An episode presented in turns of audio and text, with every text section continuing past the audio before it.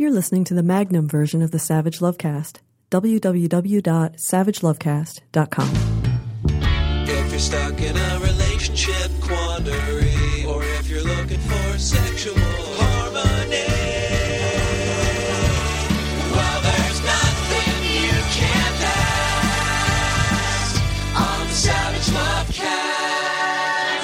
Lovecast. I've reached that stage of life, that kind of depressing stage of life, where you're at the checkout aisle in the supermarket and you look at the Us magazine and you don't know who anybody is on the cover. You look at that and think, who the fuck are those people? And every once in a while, Jennifer Aniston will be in the corner or Meg Ryan, like, oh, okay, phew, somebody I know. But weeks go by where I'm like, who the fuck is that? I have no idea.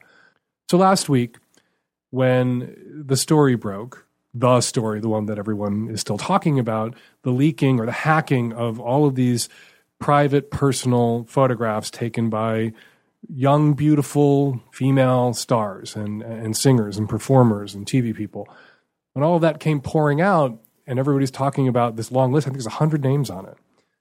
I didn't know who most of those people were. I'd heard of Jennifer Lawrence, heard of her, but really that was about it. And I, at what my first reaction, I'm really sorry to say, my first reaction was, God, I'm getting old. Just how I feel when I see that Us magazine cover and I don't know who the fuck anybody is. I'm just like, fuck, I'm so old and so out of it. And so when I saw this list, uh, when it started popping around, I was like, who are these people? I have no idea. Uh, and my second reaction was, of course, outrage. It's horrible that, that, that people's uh, privacy uh, was invaded in this way. And, you know, fuck all those people who are saying that nobody should take pictures of themselves that they don't want everywhere. These were pictures that people took and they didn't share. They didn't just willy nilly send them out into the world. Their, their phones were hacked, their privacy was invaded. They were, in a way, sexually violated. And that's horrible. And there were calls, of course, for people to not look at the photos, to not compound the violation by sharing the photos or looking at them. And I refrained from looking at the photos, which was easy for me to do because they were all female stars. We'll see how my resolve is tested when there's a huge leak of male celebrity photos. And I have to admit, you know, a million years ago when nude photos leaked of Brad Pitt, I I did look at those. We really do have a sick relationship with celebrities. And the kind of hackers, and I don't want to paint a bullseye on myself, but the kind of people who would do this typically, you know, the cliche is, you know, people in their basement, hackers, computer geeks. A lot of what poisons our relationship with stars and celebrities is this combo platter of lust and resentment. It's why we punish porn stars. It's also why we delight sometimes in seeing celebrities fall and fail. But it is particularly toxic, I think, when you're talking about female celebrities, because then you stir in sexism and you stir in male entitlement, and you just get this vicious, vicious stew where people are at once attracted to someone like Jennifer Lawrence. They wish they could get with someone like Jennifer Lawrence or with Jennifer Lawrence herself. And they know that they can't. They know that they won't. They know that they never will. And that curdles into a kind of lust slash resentment. And that resentment gets the better of not all people who can't get a Jennifer Lawrence, but enough people who can't get a Jennifer Lawrence. That there is then this wallowing in her sexual humiliation, this desire to reach out with whatever tools you have at hand and hurt that person. And it is low and it is despicable. All that said, and this isn't a new thing for me to say this, I'm not just saying this in relationship to these stars and Jennifer Lawrence. I look forward to a time when we all have dirty pictures out there online. I look forward to a time when nobody can play gotcha with this shit. We all use technology to express ourselves sexually. Fuck you, a huge fuck you to the purse lipped dingbats on Fox News in particular who are slamming these celebrities for their foolishness, uh, for their lack of judgment, for their lasciviousness in that they took these pictures of themselves. Our phones are this intimate extension now of our lives. They are molded, welded into our lives and into our erotic lives. And people flirt online, people meet online, people date online, people crank up their partners online, people, adults, sext, send each other dirty pictures. It's a wonderful tool. It's one way that people keep their relationships interesting and active. And we shouldn't be ashamed of that. We shouldn't be ashamed that we use this tool in that way. The people who should be ashamed are the people who would invade your privacy, the people who would share photos, the people who would steal photos, the people who would attempt to take someone down a peg by sharing those photos with the world, by making public something that was meant to be private. Also, the people should be ashamed of themselves, the people who would attempt to shame the people who were taking those photos, as opposed to shame the people who stole those photos. But I do look forward to a time when a stray sex can't ruin a politician's career, when it's no big deal that an actor has a nude shot out there because we live online, because we flirt this way. And it is nothing to be ashamed of. And it is hard to keep control of our digital shit. It is hard to keep those photos in one place. Computers get stolen, phones get lost. Sometimes you share photos with untrustworthy motherfuckers. And shit can get hacked. But as I've always said when we were talking about sexting and teenagers, it shouldn't be a big deal to have taken a dirty picture of yourself. It shouldn't be a big deal to have shared it. The shame, Dylan Sprouse, Disney star, swapped some dirty pictures online with someone he thought he could trust, and that person released them. It was a mini scandal about a year ago. There wasn't a lot of sympathy for him at the time when his privacy was invaded. And he said the exact right thing. He said, The shame wasn't that I took the picture, the shame is that I trusted the wrong person. The shame isn't Jennifer Lawrence's or any of the other stars whose names I didn't know until last week. The shame is the hackers and the assholes. It's their shame. And let's remember that. And then let's resolve to treat it as no big deal. People have bodies under their clothes. We all do. Just because someone has a body that you would like to see naked doesn't give you a right to hack into that person's phone to see it naked.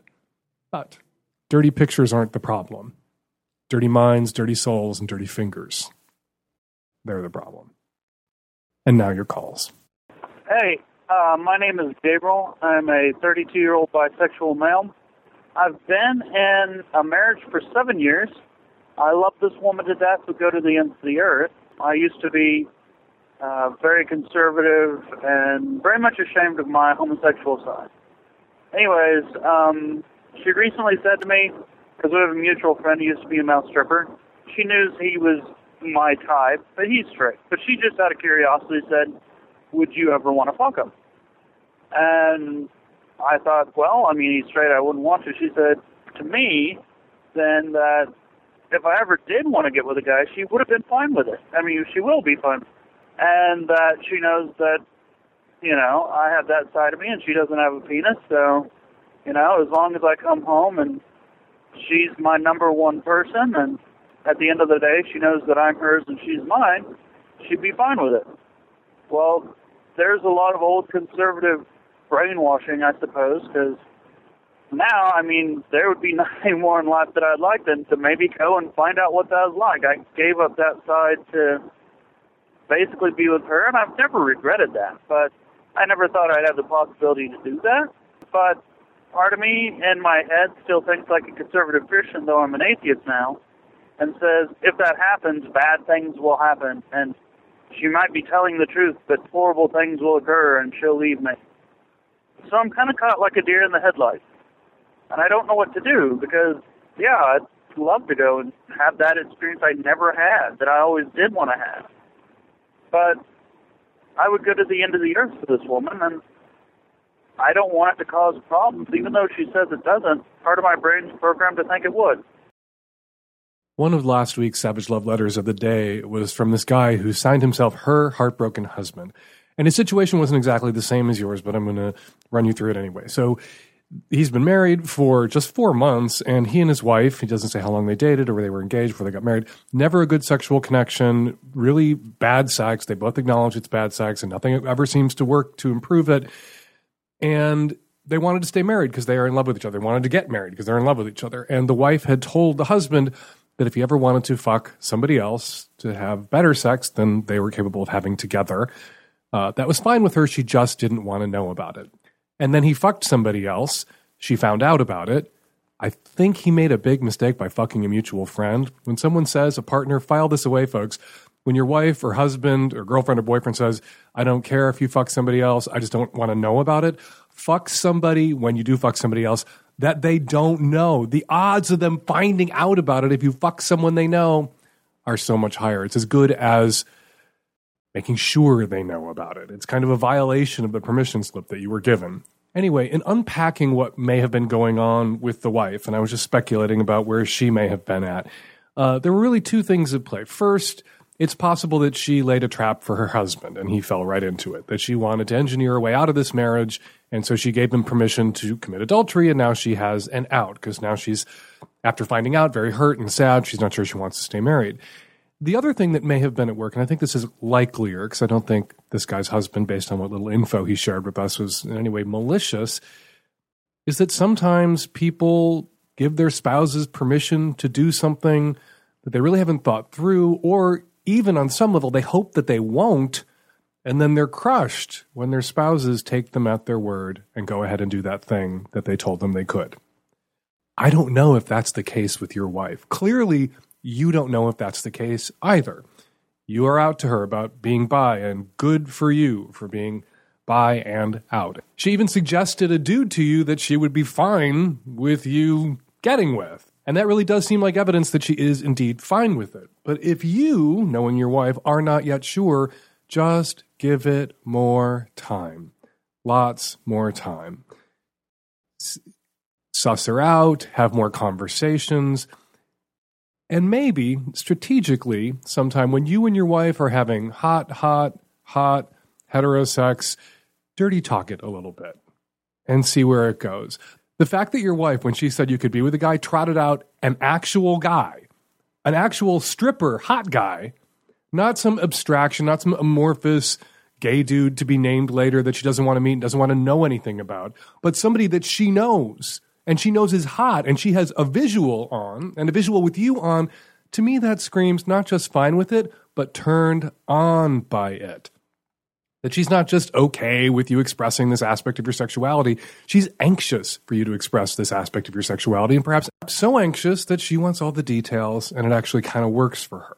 But you're going to have to do the work of nailing that down. Talk with your wife, talk with her more about it Tell her you're really intrigued. Tell her you really want to do this sometime. Tell her, instead of leading with, this turns you on, doesn't it? Tell her that it maybe turns you on to know that she knows or that she would know potentially the guy and be cool with it. That that is kind of sexy for you. And see if she turns around and says, you know what's sexy for me about this? Everything. And I think that's highly likely based on the info you've given me. As for the Christianity piece, what you were taught about marriage and fidelity and adultery and, and risk. Bear this in mind. One of the greatest drivers of divorce, and divorce is terrible. Jesus condemns divorce in the Bible, particularly in long term sexually exclusive relationships, is boredom and frustration. And here you have a ticket out of boredom and frustration. Here you have a ticket potentially to excitement that involves your wife. And that may be the thing that saves your marriage, that keeps you together. So rather than regarding it as a threat, you should embrace it as a boon. And remember, Every time a married bi guy fucks a stripper, an angel gets his cock rings. Hi, Dan. I'm a 36 year old female um, married with, with a family. About three years ago, I met a woman through my 12 step uh, recovery fellowship who became my best friend very, very quickly. Um, we've been very close and intimate, have traveled together.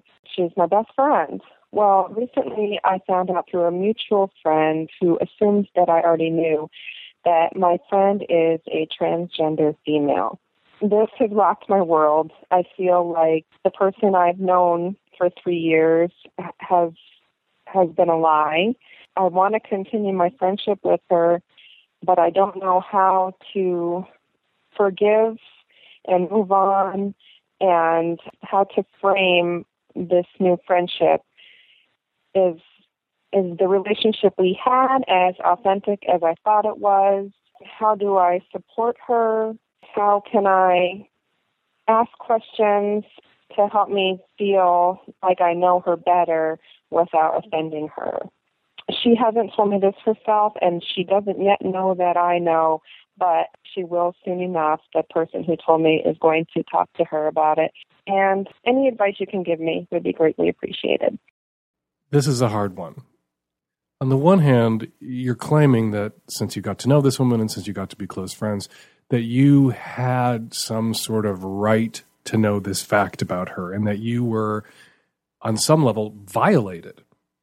That your friend withholding this fact about her history was a betrayal and a violation somehow of you in, in, in ways that you don't unpack. I don't see that. I don't see how not having this offered to you up on a silver platter and not having this disclosed right away is really in any way relevant. You didn't have a sexual relationship with this woman.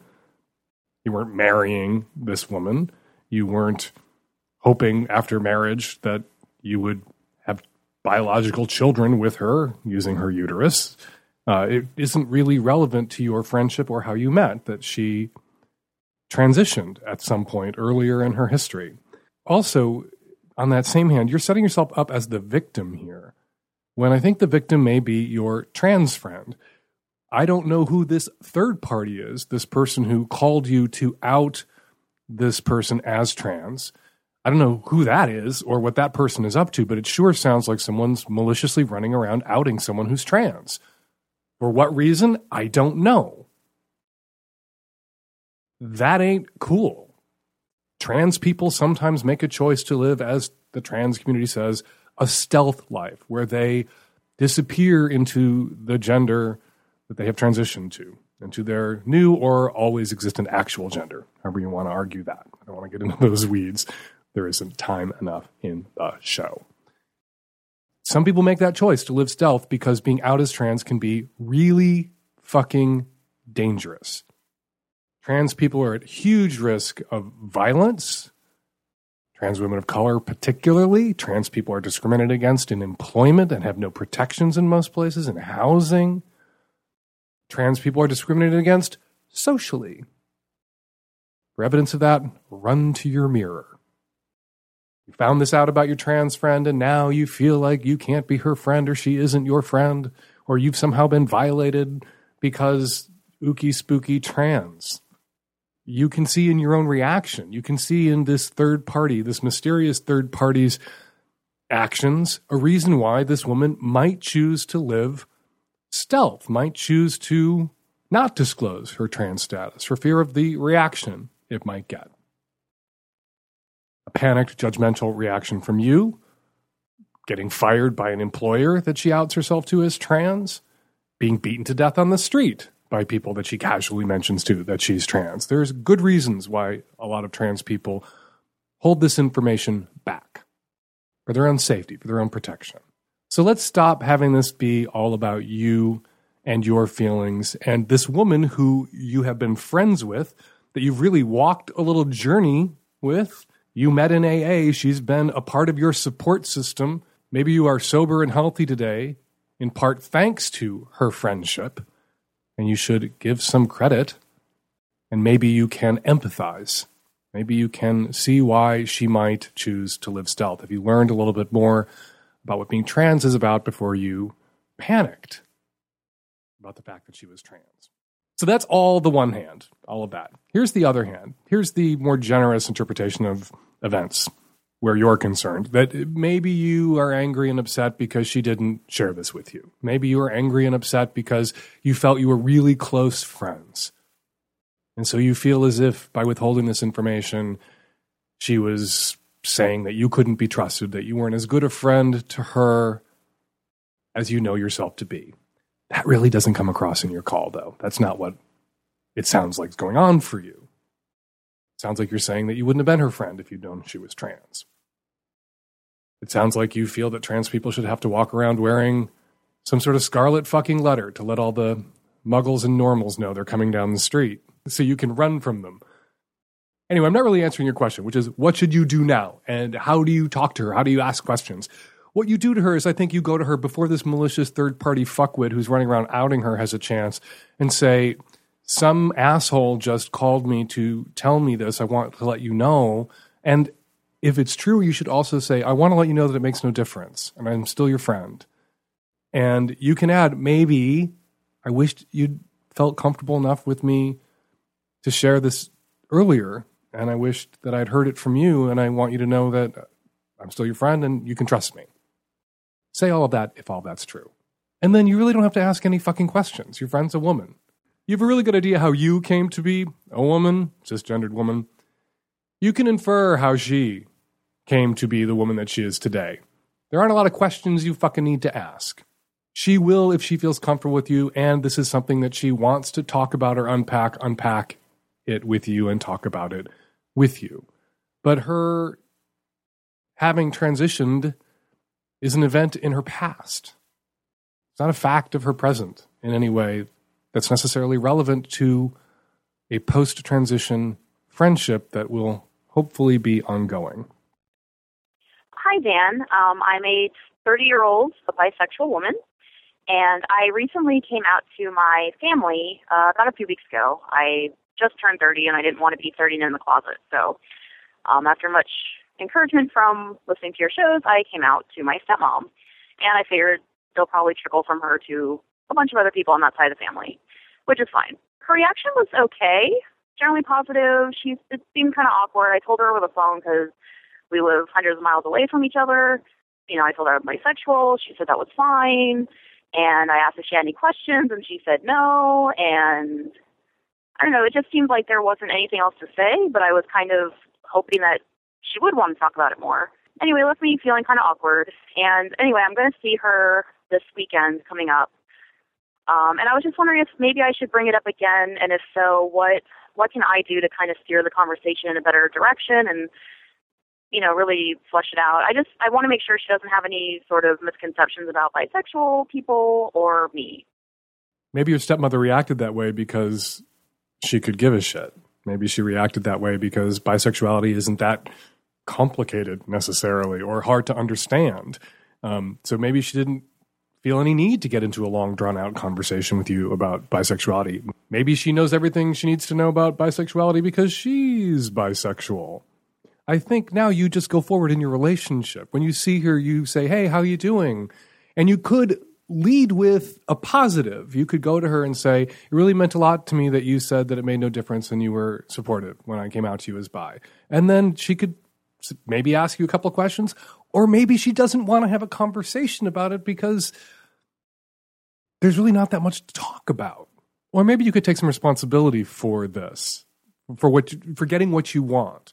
You're reading into her reaction some failure on her part to perform correctly the role of the parent or step parent uh, whose child or stepchild has just come out to her. That she didn't panic, I guess, or didn't have a meltdown, or didn't ask you all of the right questions so you could disabuse her of all of the misconceptions about bisexuality. In a way, you seem to be wanting from her what you didn't get, you know, and she didn't invite you to give her the things that you wanted to give her. You can just give her those things. You can initiate a conversation without faulting her for failing to play the part of the step parent who's just been come out to correctly. To say, there's some things I need to get off my chest about bisexuality. I don't want to assume um, that you hold these misconceptions, but uh, uh, you know, you never know. So I just really kind of want to talk about this some more. I hope that's okay, and then just unload. And who knows? Maybe she'll go, "Oh yeah, I was worried about that. Yeah, I didn't know how to address that. I didn't want to ask you a question that might offend you." Or maybe she'll go, "I know all that. I'm not an idiot. I have bi friends. I'm bi, or your father's bi. Who knows what she's going to say?" Also, you say that you came out to her, you picked her to come out to, hoping it would trickle down through the rest of the family. So not only are you putting on her this responsibility to perform correctly the role of the parent or step parent to, to whom the child has just come out, you're shifting on to her the responsibility to come out on your behalf to the rest of the family. That's bullshit. That's your job. If you're worried that she didn't react properly because you're worried then she's not going to fulfill this obligation she did not know that she was incurring when you came out to her, that's your bullshit, not her bullshit. Come out to the rest of your family yourself. That is not her job. What are the odds if she ran around telling everybody else in the family that you were bi that that would piss you off too? Or that in, in another circumstance, another bi person coming out to a parent who then ran around and told everybody else would be calling me complaining about that. That thing that you want her to do is usually held up as evidence of a violation. So, initiate the conversation, say the things you need to say so you can feel comfortable with her, feel comfortable and fully out, have the conversation and then do the job of coming out to the rest of your family yourself. That's not your stepmom's job. She doesn't have to do that for you. Hi, Dan and the tech savvy at risk youth. I am a 26 year old. I've been in a relationship with a man for about three years now. It's going really great. Um, he's totally GGG awesome. Uh, I don't actually have a question about my relationship, but about me, which is a little bit different, maybe. So I've I have a number of mental health issues that I finally feel like I've gotten to a place where I'm more stable than I have been since my adolescence, really. Um, I have my career's on track. I feel like my partnership is really great. My life has just, you know, come together. And so, for the first time, really ever since I became aware of how I operate sexually, I have time to deal with it. I've been in and out of therapy for the last 10 years about, um, but this is never, like, I, this hasn't been a pressing issue at this point. But at this, you know, at this time in my life, I feel like I need to start unraveling this huge, complicated knot that is my sexuality at this point. I know I'm straight. It's not about my orientation. It's more about what I'm interested in. Um, I grew up Catholic, uh, so I have a lot of shame and guilt around sexuality, which, you know, happens. I've heard you talk about that a little bit, Dan. Um, but I'm into BDSM, uh, being a sub, a lot of really violent stuff. Um, and that is really hard for me to process. Um, I try and be a sex positive person as much as I can, you know, present myself as a sex positive role model. You know, I think anything that you're into, as long as you're consensual, is great, but I sometimes am repulsed by what I desire as a person. And that's really hard for me to process, and it's hard for me to share with my partner. The people I have shared it with, even the smallest part, have sort of taken advantage of it a little bit and not done it in a way that was consensual and fun and, you know, keeping my boundaries where I wanted them to be. Um, and I I don't know how to stop myself at a certain point and, you know, ask for what I want just because I never have. Uh, so how do you start processing stuff like that? Uh, and that's what I want to know. How do I start dealing with this, you know, this guilt and this shame around what I desire and start unraveling this sort of complicated knot that I feel like is, you know, exists kind of in the back of my head. I pretty much have vanilla sex at this point, but I, I want more than that. And so how do I express that to my partner? How do I express it to myself and sort of reconcile it? I guess is what I'm asking. Where do I go from here? Everything else is my my life is in order at this point. I want this to be the next thing that I start working on. So, how do I do that?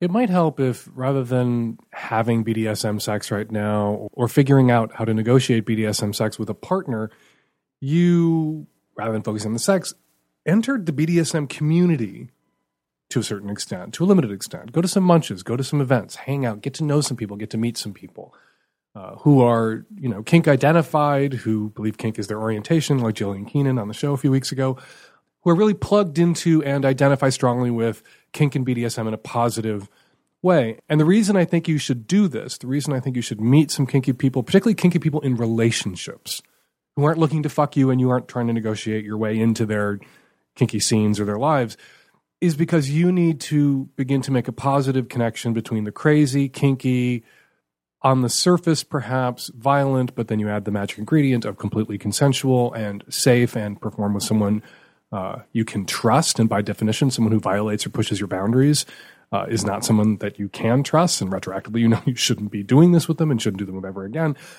Make some positive associations. Those crazy, kinky, fucked up things that you want to do, fucked up in the most positive, kink positive sense of the term, to see them at play in a relationship where the love is palpable, where the affection is palpable, where the connection is apparent and you can see it reinforced by the joy that both partners take, or all three triad partners take in the activities that they're doing that are similar to the ones that you want to do with a partner in the context of consent and trust. And that may help all by itself without without you taking your fucking pants off just witnessing that, witnessing that the things that you desire can exist in the context of a healthy and loving relationship. Then you can work on negotiating those things yourself. Then you will have people who've modeled for you those negotiations. Then you will have a peer group, a kinky peer group that you can turn to for advice. You can ask them.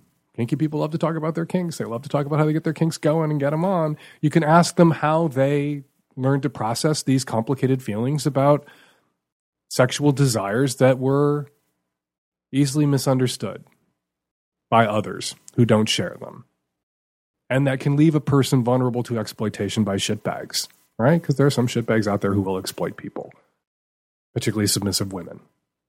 But if you have a partner now and you're trying to figure out how to negotiate these things now in the context of your relationship now, baby steps, little tiny things. You don't have to disclose everything and your deepest, darkest desires. What you don't want is a good and nice person who could have been a good and nice and loving long term partner trying to, you know, knock it out of the park the first time or the second time you guys do some sort of power exchange play in sex and go for those craziest things that maybe you unpacked for them or talked about or mentioned and spook you or scare you because some of the things that you've imagined may not be things that in reality turn you on, which is why you need to tiptoe up very slowly to those things.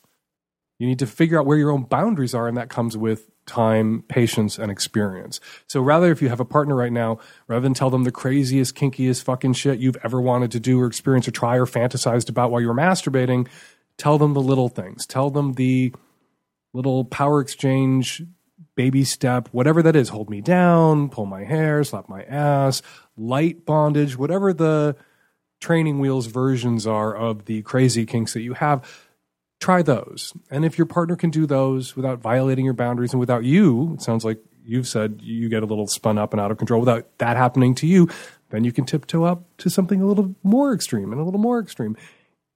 And also, concurrently, if you've made some contacts and friendships in the BDSM scene and community, you'll have some people to call, you'll have some friends to share your experiences with, to unpack them afterwards, to get their advice.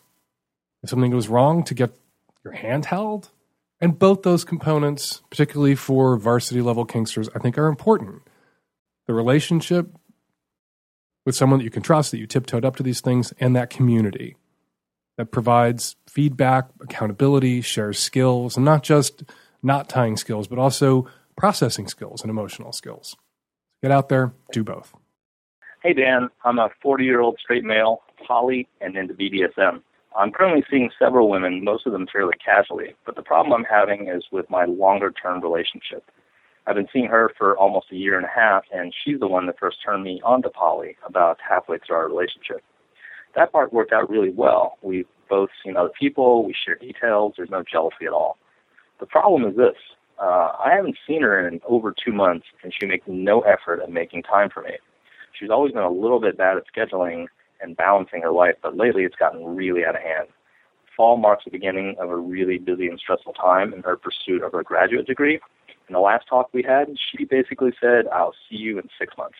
She also told me that she's putting her other relationships on hold as well, which I do believe her. And so if this were a monogamous relationship, we'd have had a longer talk and probably broken up by now. But being poly somehow makes this less of a big deal? I don't know. Uh, the last year has also been crazy busy for me. I've been trying to get my own career off the ground, but I've always made time for her and my other partners. I understand that poly mantra of love is not a finite resource, but time sure as hell is, and I'm very respectful of everybody's busy schedules. But putting our relationship completely on hold for six months? I guess the easy answer is to ditch, especially since I have other relationships going, though they're much newer. But I really do care for her, and I really miss spending time with her. And we had such an amazing time when we were together, and we really click emotionally and sexually, and we're on the same kink wavelength. But I can't make her make time for me, right? Any advice, Dan? Six months really isn't that long a time, especially when you are not expected to go without sex over that six month period. You have other partners. It sounds like she's the one who's going to be deprived during that time. You will be deprived of her company, you will be deprived of her attention, and that seems to gall you on some level. But she's the one who's going to have to knuckle under and get a, a lot of work done. Uh, you can't make her make time for you. I think she's doing the right thing by budgeting her time and saying, I have to knuckle under and get this work done for my professional life, for the, my career, the rest of my life, my financial security, and I have to wall off a lot of time and a lot of people in the poly scene, a lot of people in poly relationships, they can be very draining. There's a lot of processing and handholding and time that gets churned up in those relationships. And maybe she's experienced enough in poly and she turned you on to poly to know that for right now, she can have relationships with no one, or risk having relationships with no one, lest she be dragged into processy polydrama that eats up a week that she does not have to spare. Six months is not that long a time. 26 weeks? Not that. She doesn't have a week to spare to some polydrama blow up, right? Let her go. So here's what I would do if I were you I would say, six months isn't that long a time. I'll see you in six months. You go fucking nail that master's thesis, dissertation, final project, whatever it is she's working on, and I'll be there in six months to cheer for you and I'll bring a cake. And then add, you know what? Every once in a while, I'm just going to send you an email. You don't have to read it. You don't have to open it. And I don't expect a response. Just chit chatty to say hello and let you know that I'm thinking about you without any pressure, expectation, or obligation. And then if you do send those emails and there are no responses, no whining or hand wringing. Just a little message in a bottle letting her know you're thinking of her without creating obligations for her at this time when she can't risk any. So suck it up. Go enjoy the BDSM sex with your other partners let her do what she needs to do. Hi, Dan. I am a 45 year old uh, single, heterosexual uh, female, uh, single mom. And I have a question regarding friendships and protocols with other people's husbands. I have two friends that I have hung out with and done kind of girls' night out with for many years, since uh, shortly after my daughter was born and and we all have kids and it's it's always been really good except when I separated. I separated about four years ago. Uh, I've been I started seeing somebody about six or eight months after who I'm still seeing and who I love very much. And these friends somehow uh, we used to hang out as families a little bit. Usually it was just the three of us girls and sometimes with the kids. And and every now and then it would be with their husbands, with my ex husband, and it was all really nice. Um, but since I separated, uh, the dynamics changed a little bit. And suddenly they're very adamant, and one of them in particular is very adamant about not hanging out with uh, their spouses. Um, they tell me that their spouses are very antisocial and kind of use that as, as, as an argument. But we used to do it every now and then and hang out as groups. And they're very adamant about, or one is very adamant about not hanging out with my current significant other, who is a, a, wonderful addition to my life. I don't know what to do about it. I don't know how to bring it up with them, I, with her, and and I don't want to lose them as friends. Like they're they're really wonderful friends, but I feel that over time, um, because each time getting together with them is always in exclusion of my significant other.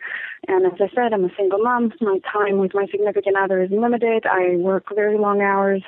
I don't have a whole lot of time, you know, with with him. I don't want to exclude having have to choose between my friends and him all the time. And as a result, you know, we don't hang out as much anymore. And, and I have no clue how to bring it up. Um, I've brought it up in the past politely or just kind of saying, hey, you know, I'd really like to hang out more with families. And I get the argument that, well, our, my husband or our husbands are very antisocial and this is, this is the reality. And I just, I, I, I honestly don't know what to do and I would love your perspective. You sometimes hear from women who've separated from their husbands, that that can really disrupt their relationships with other female friends uh, that they may have hung out with as families, because some people perceive divorce to be somehow contagious, or a newly single woman in a mix with couples to be predatory and threatening somehow. And some women who've gotten divorces have found themselves cut out of their social circle or have old friends turn their backs on them in really shocking and painful ways. That doesn't sound like what's happening here. What it sounds like is happening here. You're not a threat. You have a new partner that you've been with for three and a half years. It just sounds like your friends, for whatever reason, don't like your boyfriend. And they would rather not hang out with him. And that sucks and that's shitty, but there you go. They're picking time with you and him or not getting to see you. And they pick not getting to see you if getting to see you means also having to see him and now you have to pick whether you're going to not see them or see them alone.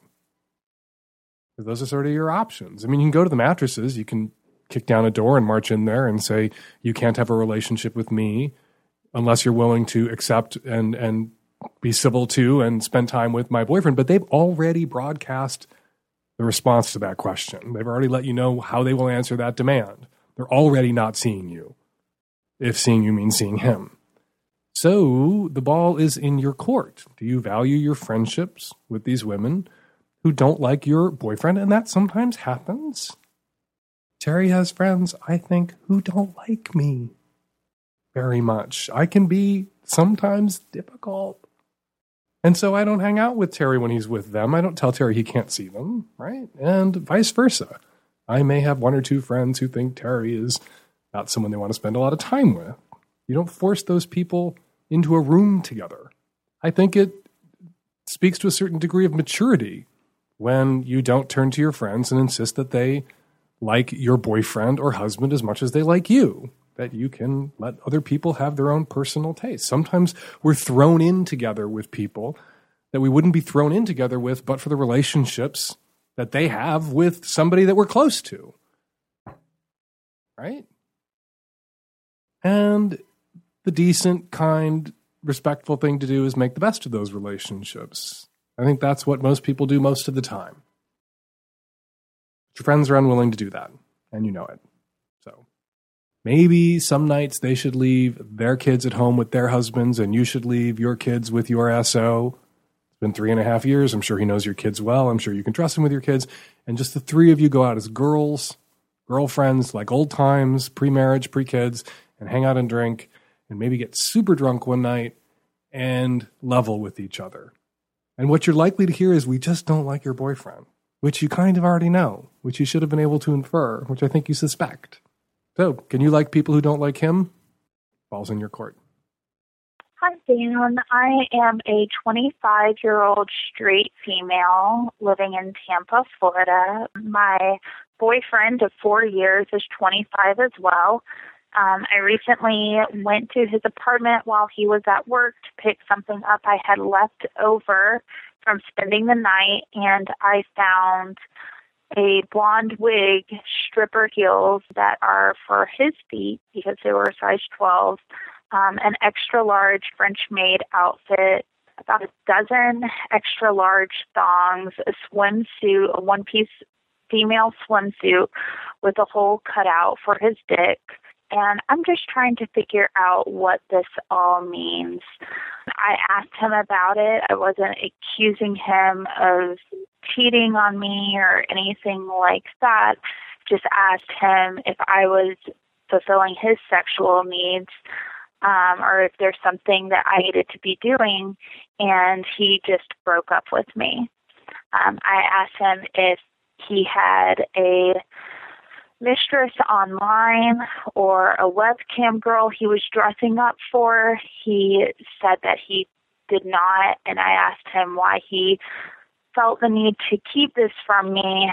I've explained to him multi or a variety of times or various times that I'm pretty sexually liberal. Um, there's pretty much nothing I won't do except for a threesome, shit in somebody's mouth, and um, actual torture, like Hannibal Lecter style torture. I'm not doing that. But um, anything else, I'm pretty much open to. So for him not to feel comfortable confiding this in me and to just break up with me about it is a little bit unusual.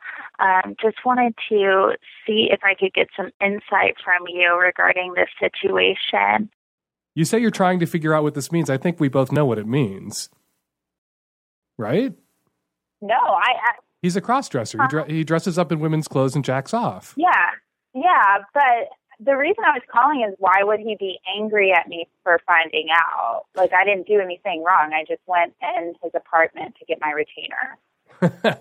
okay, well, there's two reasons that he may have dumped you. Um, one is maybe he felt really violated. Maybe he felt really exposed. Maybe he felt uh, so ashamed of himself. And you know, there's lots of instances where guys who have the, particularly this kink uh, try to share it or come out about it and are immediately rejected. And it's possible that he just rejected you before you could reject him after having been rejected by ten other girls before you because of this, right? Okay. So it could have just sense. been defensive. Or this could be something that he wants kept strictly private. And if that's the case, he should have done a better job of hiding these things. Right? It sounds like you, mm-hmm. you just stumbled over them in his apartment. You weren't snooping. You weren't pulling things out, out of drawers, right? Right. Right? I'm not sure I No, believe you. I, I know it was okay. It was all out in the open. Okay. So like he- I found a wig on the floor, pantyhose in the bathroom. and did like, he know you? Did he know you were going into his apartment? Yeah, well, I not on that day. I told him that I would be stopping by later in the week, um, probably while he was at work, so I Mhm. could get my stuff. Okay, so you didn't snoop, so it's not dumping you because you snooped, and he's not. And if he's not dumping you because he feels so ashamed, or he's preemptor, you know, he's preemptively dumping you so that you can't dump him first.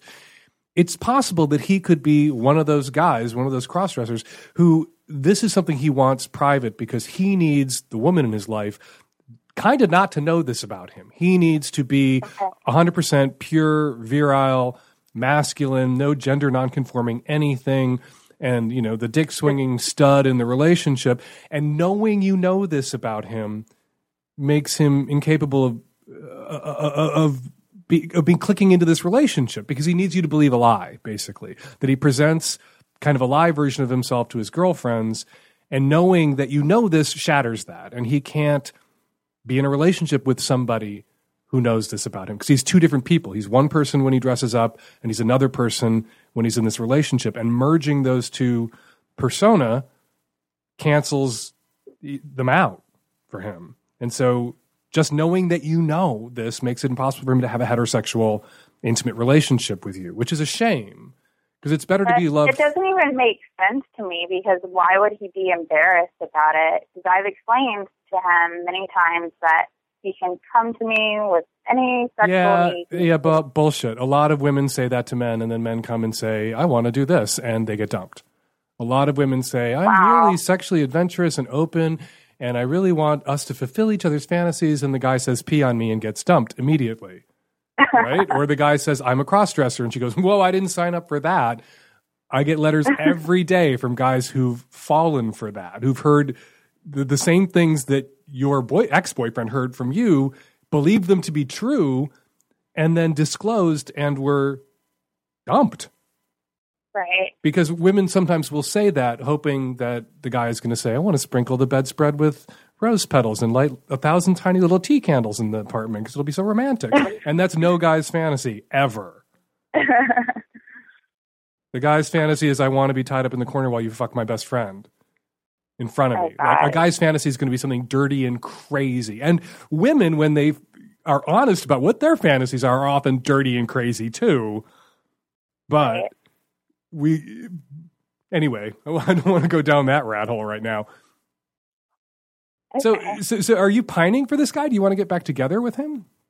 Um, no, not really. Um, we had some previous issues before, so now I don't want to get back together. Oh, well, that brings us to reason number three. He may have ended it. He may have just seized the opportunity to end a relationship that he knew was going nowhere anyway. Yeah, I can see that. Okay. Well, thank you very much, and good luck with your next boyfriend. Thank you. Hi, Dan. Um, I'm an 18 year old lesbian college student, and I have kind of a situation. Um, so I just got to college, and um, I moved into a dorm with a roommate, you know, standard college student stuff. And um, when I was putting up all my all my stuff, my roommate was doing the same, and I noticed that she has a lot of like, you know, Bible verses all over posters, and like she brought out her multiple copies of the Bible, and like obviously she's very religious. Like I'm, I'm not really a fan of religious people, but like that's not a big deal, right? But um, when I was putting up my pictures, I I have a lot of pictures of my family and friends, and one of them is a picture of myself and my girlfriend holding hands. And so my roommate, like, we're chatting, and she looks over at my desk, and she's like, "Oh, is that your friend?" I'm like, "Oh, no, no, that's my girlfriend." And she just stops and looks at me, and she's like, "Are you gay?" I'm like, "Yeah." And she just looks at me and says, I don't believe the homosexual lifestyle, and you're going to hell. And I'm just like, oh, great. And so she gives me this half hour rant about how I am sinning and going against Jesus, and she brings out her Bible and quotes verses at me, and I'm just like, oh, great, this is not what I signed up for. It's just the first week of school, and I have a whole year of this. So my question is, um, how do I deal with this? Having a wildly homophobic roommate. Here's how I dealt with a mildly homophobic roommate way, way back in the 1980s when I was in college at a major state university that had no protections for sexual minorities in its codes of conduct or its non discrimination policies at, at, that campus. Um, moved in, and the first night I'm reading some gay book. Uh, I don't remember which gay book, but a gay book. And he's in bed reading the Bible. And here's how um, that all shook out for us. About a week and a half later, he walked into the room while I was having sex with my boyfriend and saw things that pre internet good Christian boys didn't see, could go a whole lifetime without seeing, and promptly moved out. So there's that option. There's import the girlfriend to school option. There's also because you are going to university now and not in the benighted 1980s, not under Ronald Reagan, of going and complaining to the school administration. It is one thing for this girl to believe that you're sick and sinful and perverse and you make Jesus throw up and you're going into hell. It's another thing for her to berate you and bully you psychologically, spiritually, quote Bible verses at you and scream and yell at you for a half an hour or an hour or however long it was. She does not have a right to do that any more than you would have a right to bring in Sam Harris to scream and yell at her for an hour about how idiotic Christianity is. She does not have a special right, as a person of faith, to be a towering, bullying dick. And most universities agree with me and would be on your side in this dispute, and she would be moved. If your university won't move her, just be the biggest dyke you can possibly be. And if she goes at you with her Bible, tell her to stuff it up her twat. Tell her it is irrelevant. Tell her you, if you are not a Christian, are not a Christian. And so hurling Jesus he quotes at you is meaningless. If you are a Christian, throw books at her. Get your own books, your own interpretations of the Bible, and argue with her if you care to argue with her. But don't for a minute feel like you have to put up with this. You don't. One last note because I have worst case scenario disorder. When you go to the administration, which is really what I think you should do first, rather than wage some sort of aggressive homo campaign, which I waged then because I had no other recourse, uh, go to the administration and say you don't feel safe in this room and you want to be moved or you want her moved, in part because she, because you're the evil homo, could say she looked at me, she touched me. She could accuse you when it was just you and her in a room alone together of having done something inappropriate and cultural biases being what they are, she is likelier to be believed than you are. So, for your own protection, you need to get her out of there or you need to get out of there. You need to be reassigned. Hi, Dan. I am a college student from Minnesota, and I was just calling to ask about a pretty grim situation we had happen last night.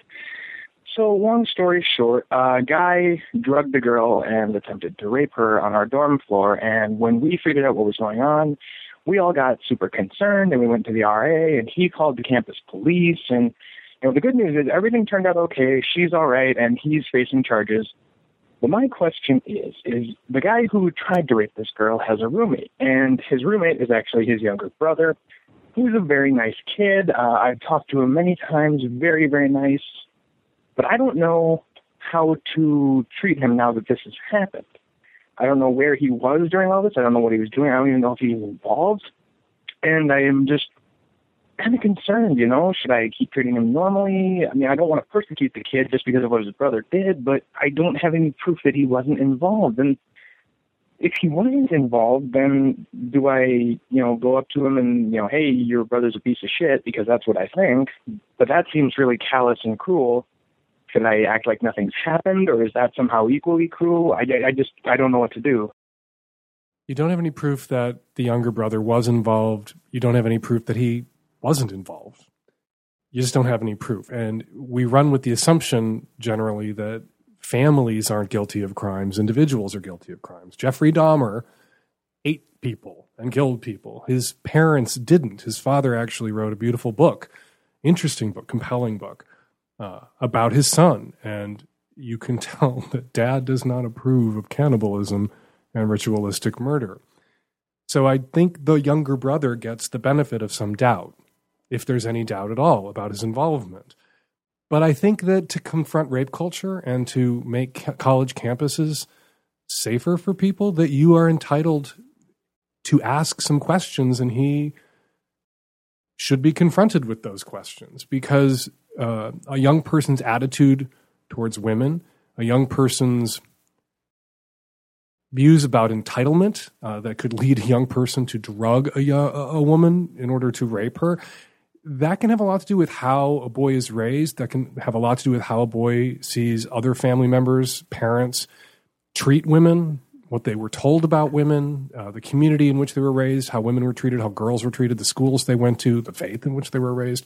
So providing some sort of accountability loop for this kid is not necessarily a bad thing, and it could go toward making the women on that floor and at your school safer. Because if indeed he was involved, or if indeed he believes that his brother did nothing wrong, or he was raised with the same kinds of rapey, entitled attitudes about women that he should have the right to access any woman's body, and a woman who would deny him access is a woman he has to drug that needs to be confronted. That needs to be rooted out. He needs to be confronted about that. But I think you go into those conversations giving him the benefit of the doubt, operating under the assumption that he could not possibly believe these things. And that benefit of the doubt may not be deserved in all cases because there are certainly people who believe these things out there. But one way that we create community norms is by treating attitudes like you don't fuck people without a condom recklessly when you're HIV positive and put them at risk that that's the assumption that you run with when you interact with HIV positive people that people don't do that. That creates a, a cultural and community norm around that sort of behavior.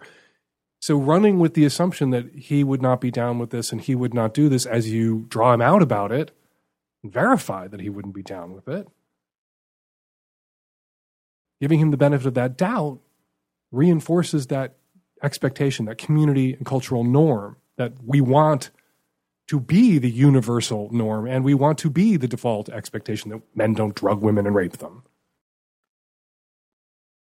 It's highly likely that this kid is traumatized by what his brother did and feels as if he's being viewed with some suspicion, as indeed he is. So, giving him a chance, giving him an opportunity to speak to it, in a room full of people who aren't operating under the assumption that he agrees with what his brother did or endorses it or approves of it or would ever engage in those sorts of behaviors, allowing him to make a distinction between himself and his brother, a clear one, that may benefit him.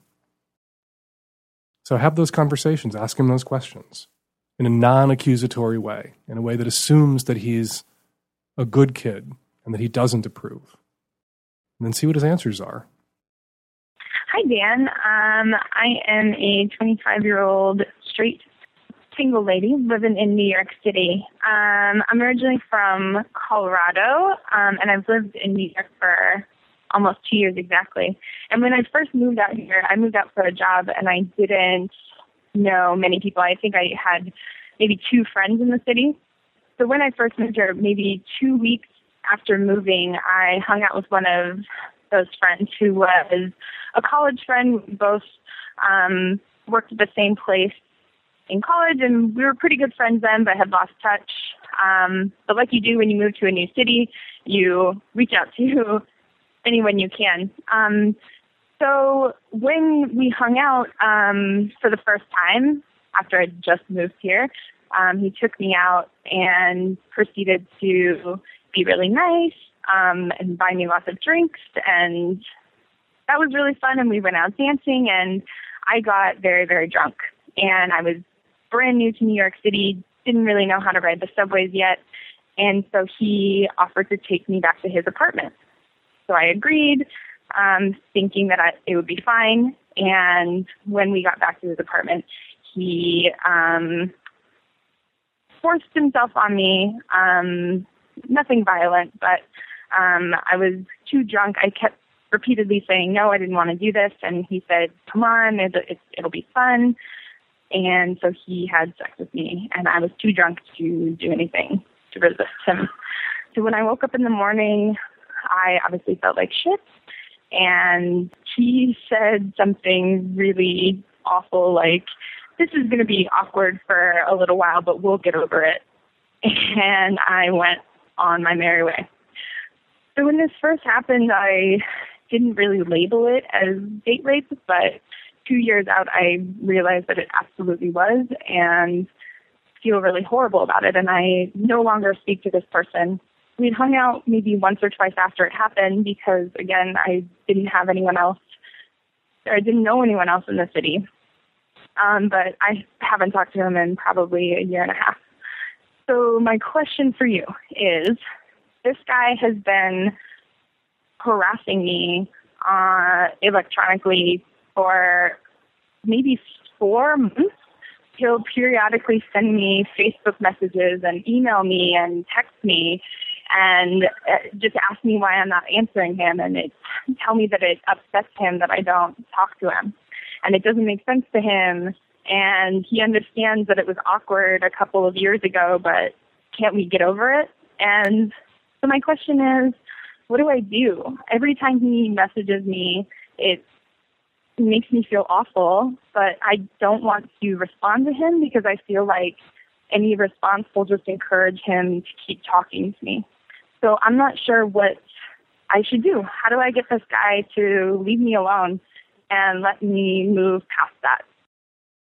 You say he contacts you on Facebook. It sounds like he's also texting you, not blaming you, not blaming you. You can block him on Facebook and you can block his number on text, but actually, I'm not going to advise you to do that. What I think that you should do is that you should have a DM, I don't know what they call it on Facebook, direct message. You should have a private conversation on Facebook where you swap messages with him, where you unpack what happened that night, where you talk about how drunk you were. You talk about saying no and him fucking you anyway.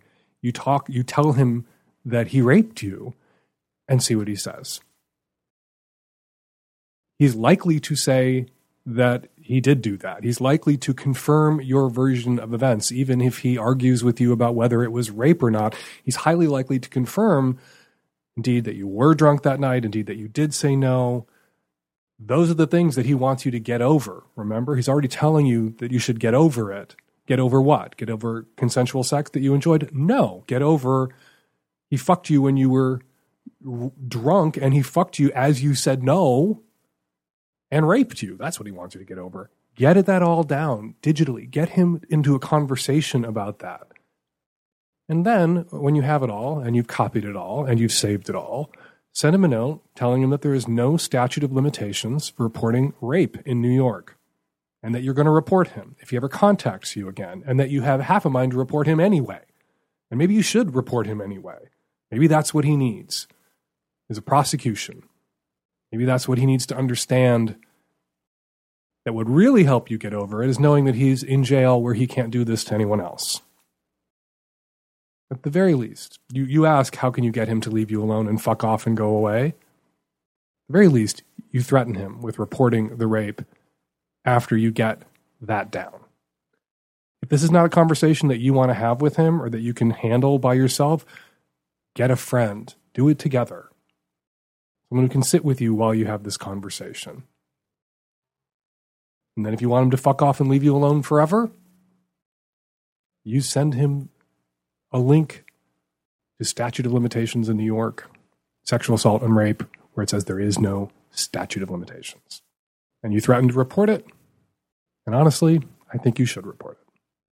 Hi, Dan. I'm a 27 year old straight woman in a wonderful relationship. I've been with my boyfriend for about eight months now, and everything is truly amazing.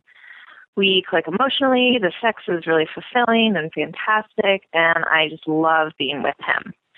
We've talked a bit about a future and can definitely see ourselves being with each other for a while. Um, and I can honestly say right now, I can see myself with this guy for years to come, if not the rest of my life. So this got me thinking um, about disclosing something um, from in my past. So when I was 19, I got pregnant from my boyfriend at the time, and there was no way in hell I could have gone through with the pregnancy, so I got an abortion. my boyfriend at the time was with me through the whole thing, and he was amazingly supportive. Um, it's not exactly something I'm proud of. So he is the only person in my life who knows about this. However, it is something that I'm absolutely not ashamed of. I support my decision 100% and have never second guessed myself.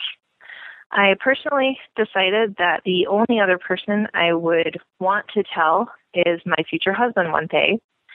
Um, so my question is, what would be the best time to tell this future man um, about my abortion?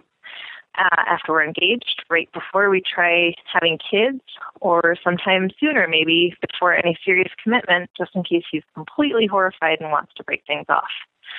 I'd rather not go around telling um, people too soon because worst case scenario, he would break it off, and I'd just end up telling more people than I care to. Um, so, what would maybe be the ideal time to tell a future husband or current husband um, about a past abortion? I'm having a hard time wrapping my head around. I'm not ashamed of it, but I'm not proud of it. You should be proud of the choice that you made. You made absolutely the right choice for yourself at that time when you were 19 years old and not ready to parent, and neither was your boyfriend, and you two together loved each other through it and took care of each other. And you should be very proud of yourself and your ex boyfriend, wherever he is, very proud of himself. You two did the right thing. You did what God would do. 25 to 50% of all pregnancies end in spontaneous natural abortions. If God hates abortion, if it's so awful, if it is a human life, God is the biggest abortionist of all, you come nowhere close. Right?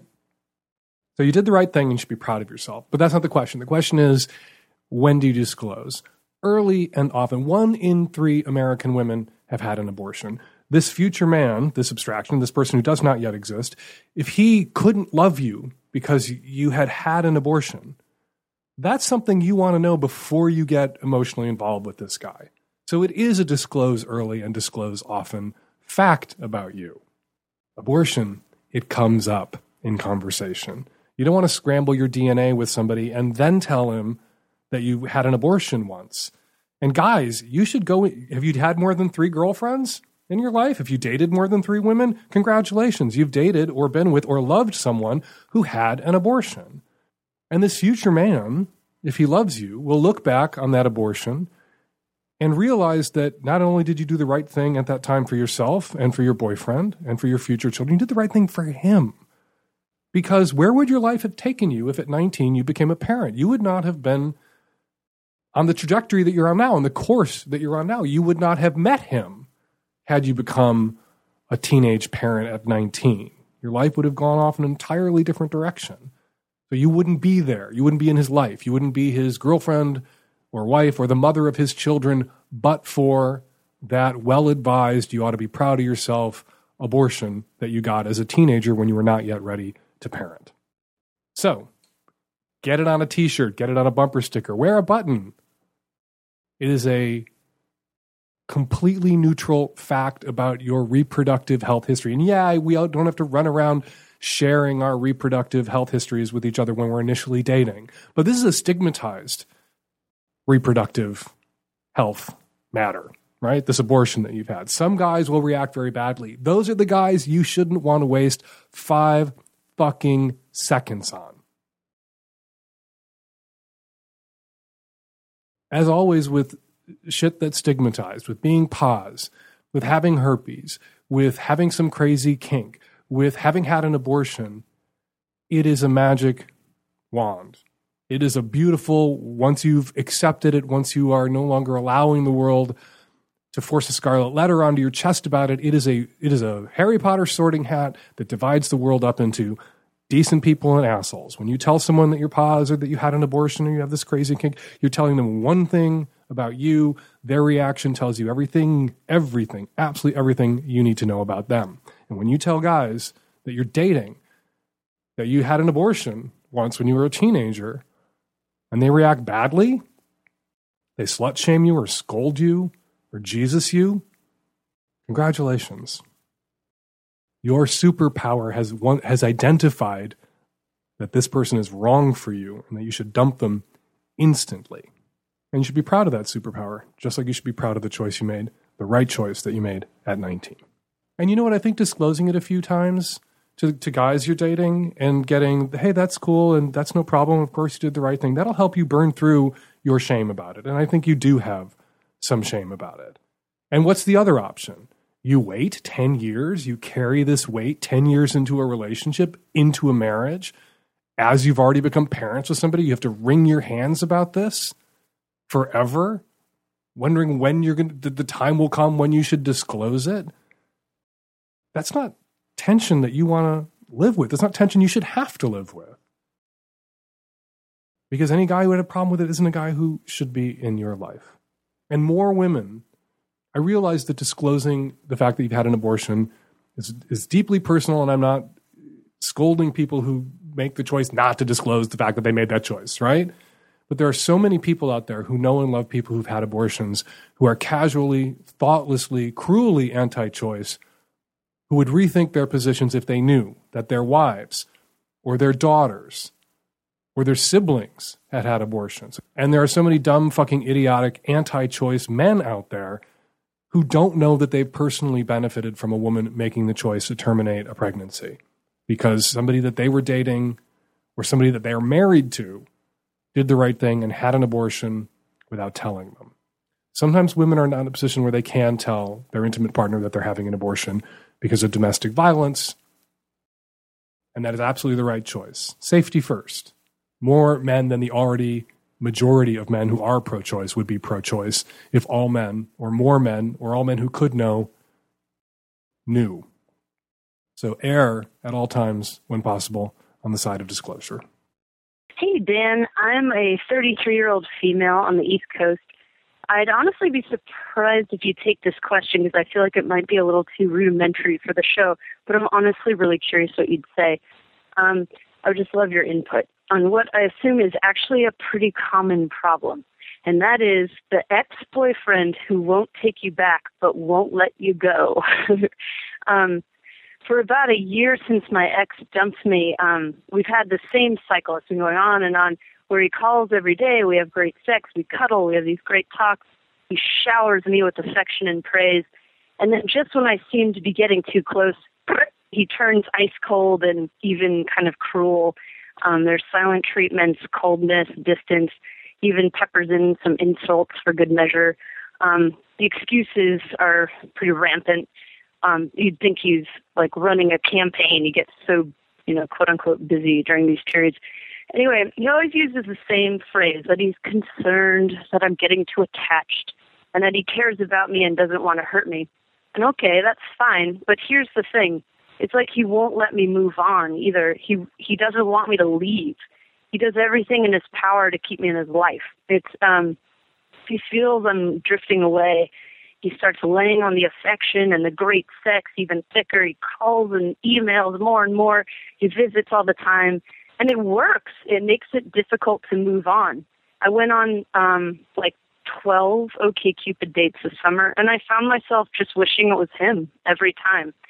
Um sometimes this confusing sort of hot and cold behavior can occur inside of a single week, even a day um, like in the middle of the night the other night, I woke up to find him kissing my forehead and whispering, I love you, repeatedly while he was gazing at me lovingly. In the morning, he just reminded me that he he reminded me that he doesn't want a relationship and that he's concerned I'm getting too close again. Anyway, blah blah blah. Um, I've tried no contact um, and all that stuff. I just feel like a puppy who is being pet and loved and then gets smacked for wagging its tail in response. He, he showers me with praise and sex and affection and then acts annoyed that I'm growing attached and somehow manages it to seem like I'm just being weak or pathetic or, or um I'd say I'm just convenient pussy for the guy, but lately we don't even have sex that much. He just wants to cuddle and talk and sing my praises and um just be around all the time um, I recognize that this is fucked up, maybe controlling behavior, but for some reason it's so hard to leave him. And that's the kicker. That's what I, that's my really my question is. Then I knew the answer. Dump the motherfucker already and get on with it. And I, you know, don't wait around for someone to pull their head out of their ass. But for some fucked up reason, the highs are so high, it's hard to leave him. I feel like it's it's an addiction I can't shake. And that's my question. I was I was just wondering if you could comment on this behavior and um like why this would happen because it'll it'll make it easier for me to move on from the from the guy.